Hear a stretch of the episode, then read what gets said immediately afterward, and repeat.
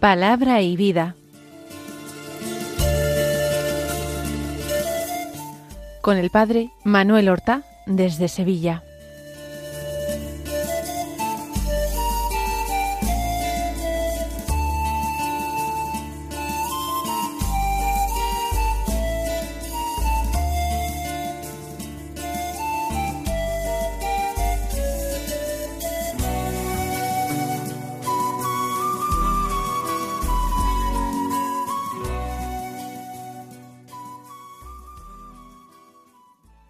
En el nombre del Padre y del Hijo y del Espíritu Santo. Amén. Alabados sean Jesús y María. Muy buenos días, queridos amigos, oyentes de Radio María y seguidores del programa Palabra y Vida. Hoy es, o debería ser, el jueves de la decimoctava semana del tiempo ordinario. Pero, al igual que ayer, Hoy, 10 de agosto, la Iglesia celebra la fiesta de un mártir, que tiene categoría litúrgica de fiesta, no simplemente de memoria, no, es una fiesta, por tanto, de nuevo, como ayer, lecturas propias. Ayer era un santo, o mejor dicho, una santa, ya del siglo XX, como es Santa Teresa Benedicta de la Cruz. Hoy un santo pero un santo del siglo III, San Lorenzo, uno de los santos mártires de Roma más populares cuyo culto se difundió en toda la iglesia con mayor rapidez. Sabemos de Lorenzo que era diácono de la iglesia de Roma y administrador de los bienes de la iglesia para la atención de los pobres, un ministerio muy propio de los diáconos. Murió en la persecución del emperador Valeriano. Se acordarán ustedes que el pasado día siete nosotros celebrábamos la memoria del Papa Sixto II y sus compañeros. Sus compañeros fueron cuatro diáconos de Roma que murieron junto con el Papa cuando éste celebraba misa en las catacumbas de San Calixto. Pues bien, estos que celebramos el día 7 de agosto, en realidad murieron, fueron martirizados el día 6. Pero eh, como el día 6 es la transfiguración del Señor, la fiesta se desplaza al 7.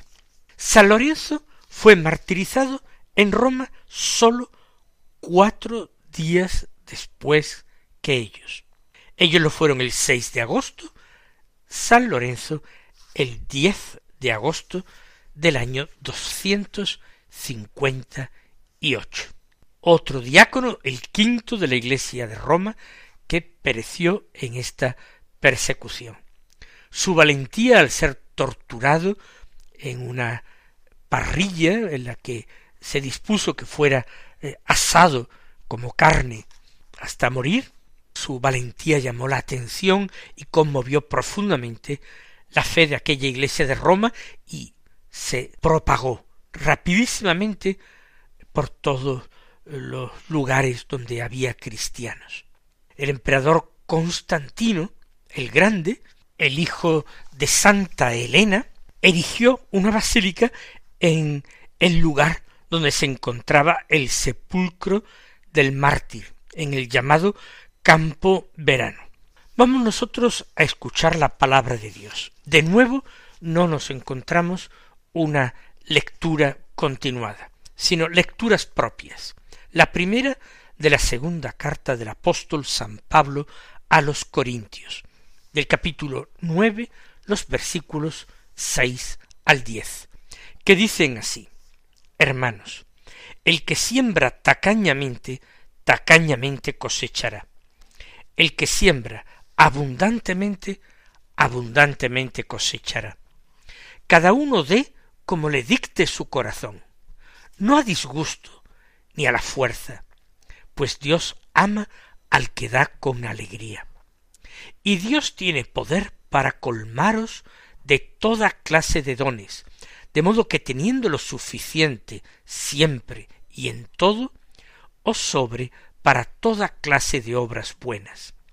Como está escrito, repartió abundantemente a los pobres, su justicia permanece eternamente. El que proporciona semilla al que siembra y pan para comer, proporcionará y multiplicará vuestra semilla y aumentará los frutos de vuestra justicia. San Pablo está utilizando en este texto de su segunda carta a los Corintios una comparación eh, sacada de la agricultura. Es algo bien sencillo. Él dice el que siembra tacañamente, tacañamente cosechará.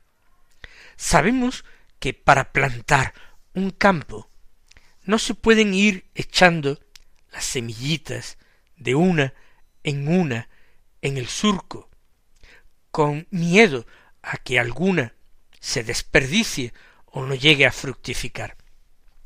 Así no se puede sembrar un gran campo.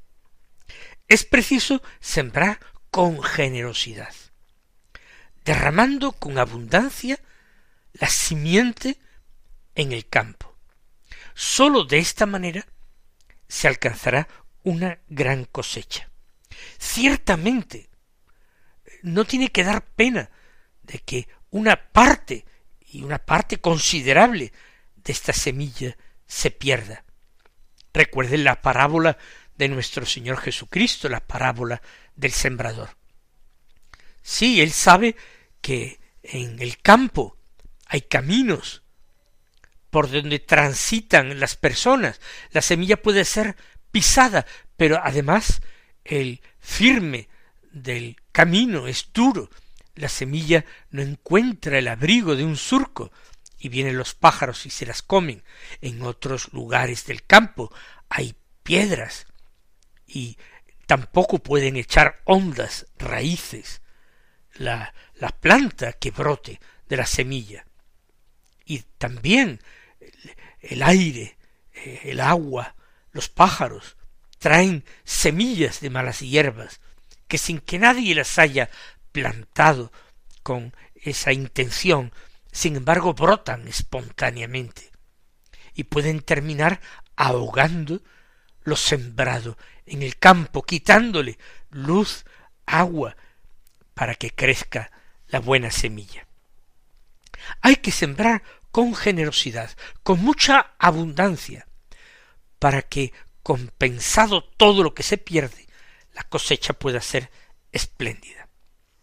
Esta comparación sacada de la agricultura le vale a San Pablo para hablar de la manera en que nosotros igualmente actuamos con nuestros bienes, con todas nuestras riquezas.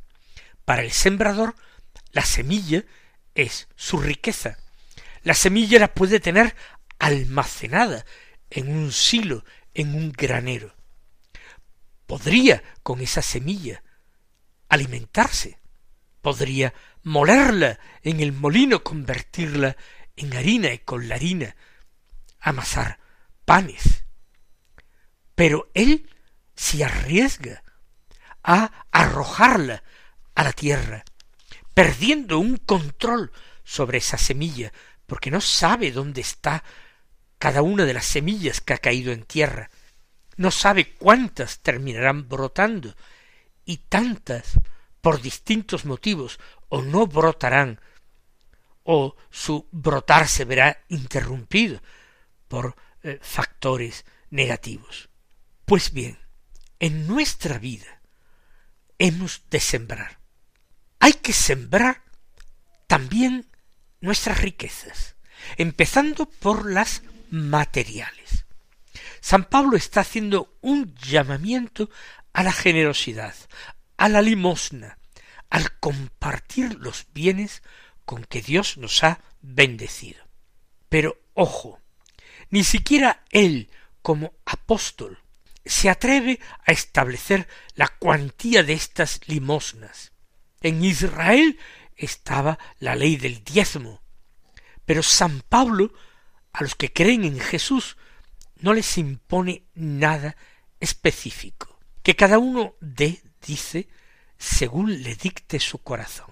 Porque hay que dar, dice San Pablo, no a disgusto, no a la fuerza, o lo que es lo mismo, no por obligación. Tendría poco mérito eso, como nosotros pagamos a veces los impuestos al Estado, porque no hay más remedio. A lo mejor no nos parece bien, nos parecen que son excesivos o que graban particularmente a cierto tipo de personas o cierto tipo de productos que consumimos, o no estamos de acuerdo porque nos parece que ese dinero que nos ha costado ganar se emplea muy mal para el enriquecimiento de algunos que están apegados al poder, no para el beneficio de todos, como dice la propaganda pública, política. No, que cada uno dé libremente, como le dicte su corazón.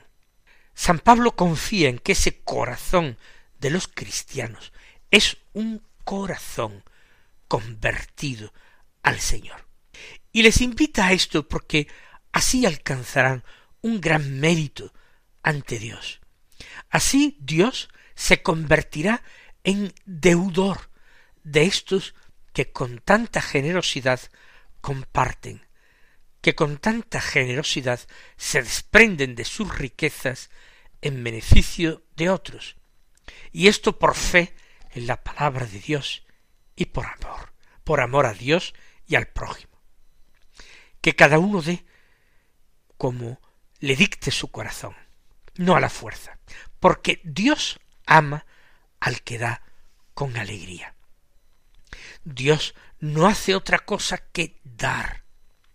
Él da y se da, total, completamente y continuamente.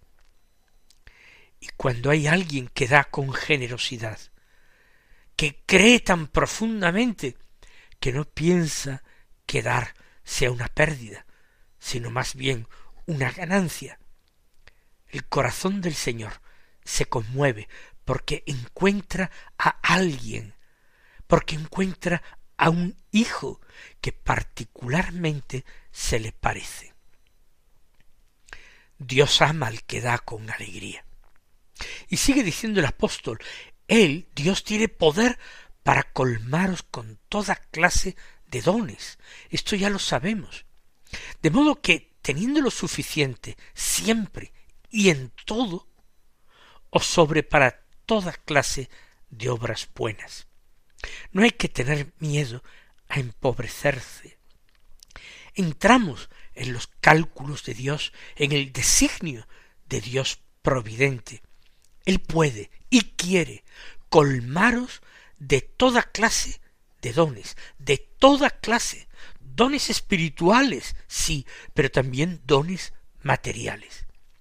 Por eso dice, de modo que teniendo lo suficiente siempre y en todo, en todo, en lo espiritual y en lo material, insisto, y siempre, o sobre para toda clase de obras buenas.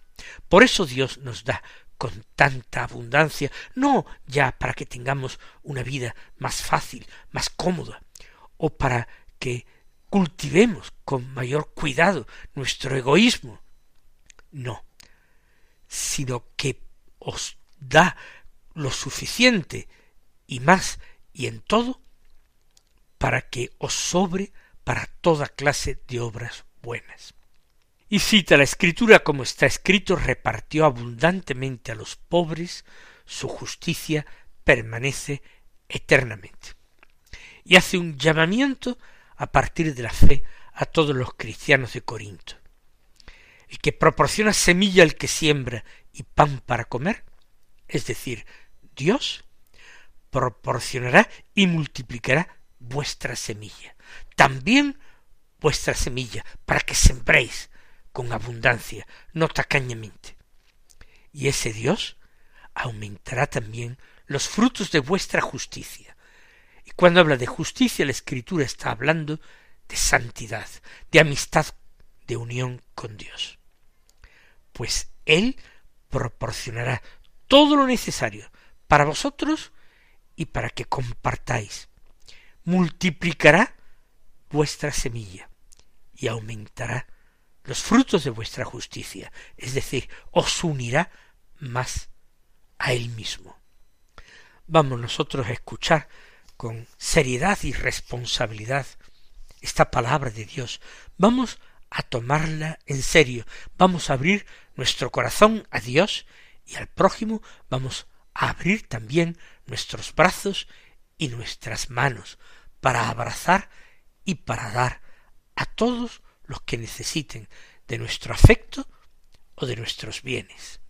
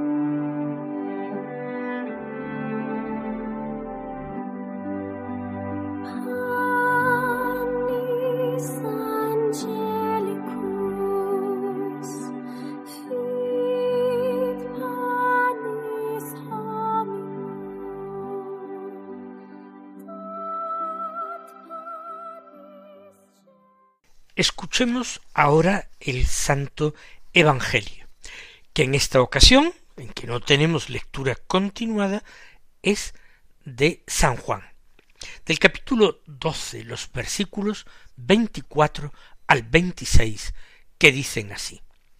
En aquel tiempo dijo Jesús a sus discípulos, En verdad, en verdad os digo, si el grano de trigo no cae en tierra y muere, queda infecundo, pero si muere, da mucho fruto. El que se ama a sí mismo se pierde, y el que se aborrece a sí mismo en este mundo se guardará para la vida eterna. El que quiera servirme, que me siga, y donde esté yo, allí también estará mi servidor. A quien me sirva, el Padre lo honrará. Vemos que el autor del leccionario de la misa para la fiesta de este santo mártir, ha puesto en relación la carta segunda de San Pablo a los Corintios con el Evangelio de San Juan. Ahí también esta comparación de quien siembra, de quien arroja el grano de trigo en tierra, aunque el Señor en el cuarto Evangelio incide en algún aspecto concreto de esta siembra, que es en la que nos vamos a fijar. Y todo esto en relación con San Lorenzo.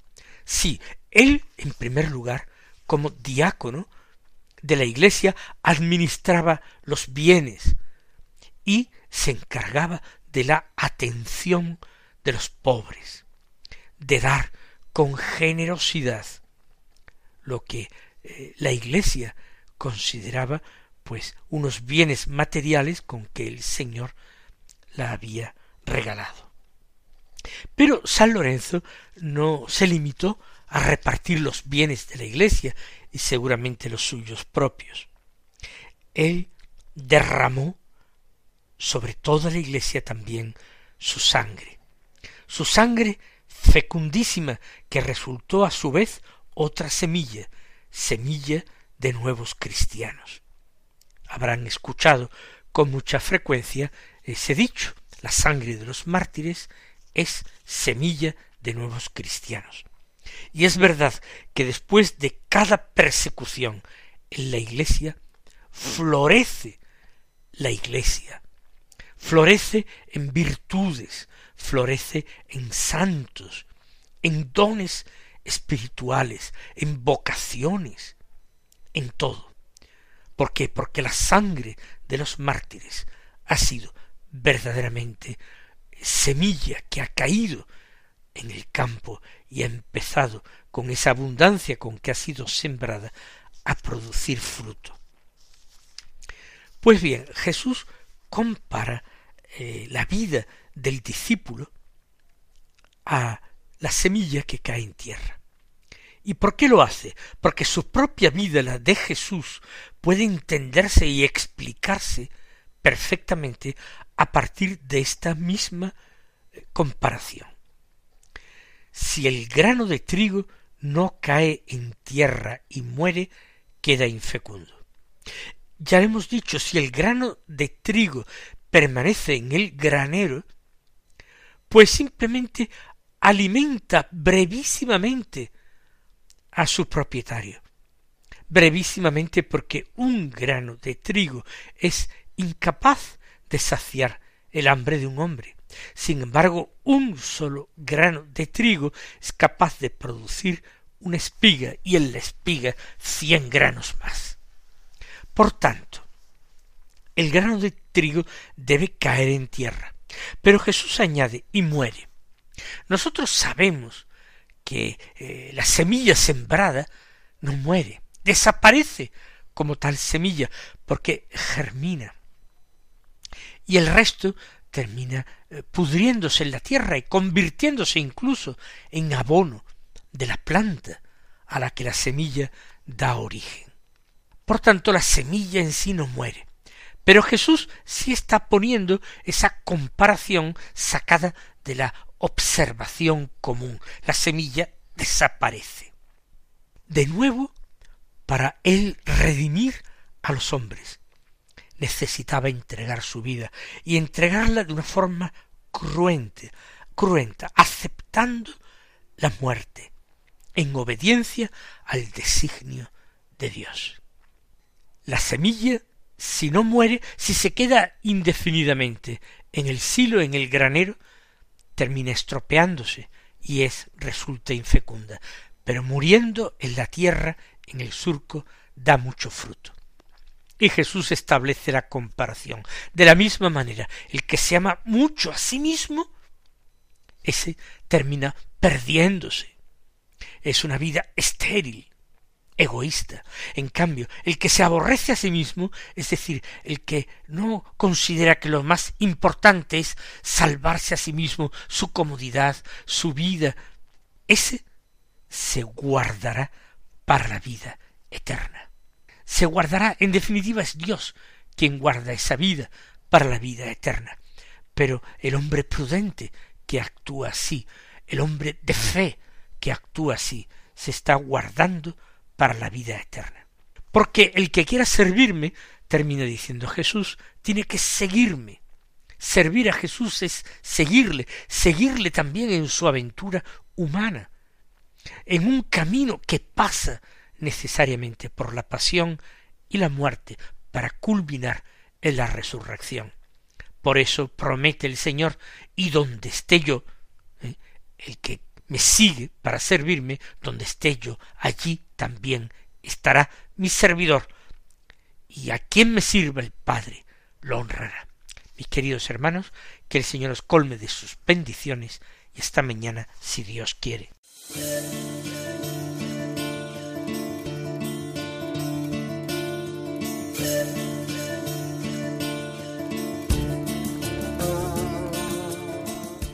Han escuchado en Radio María Palabra y Vida, un programa que dirige el Padre Manuel Horta.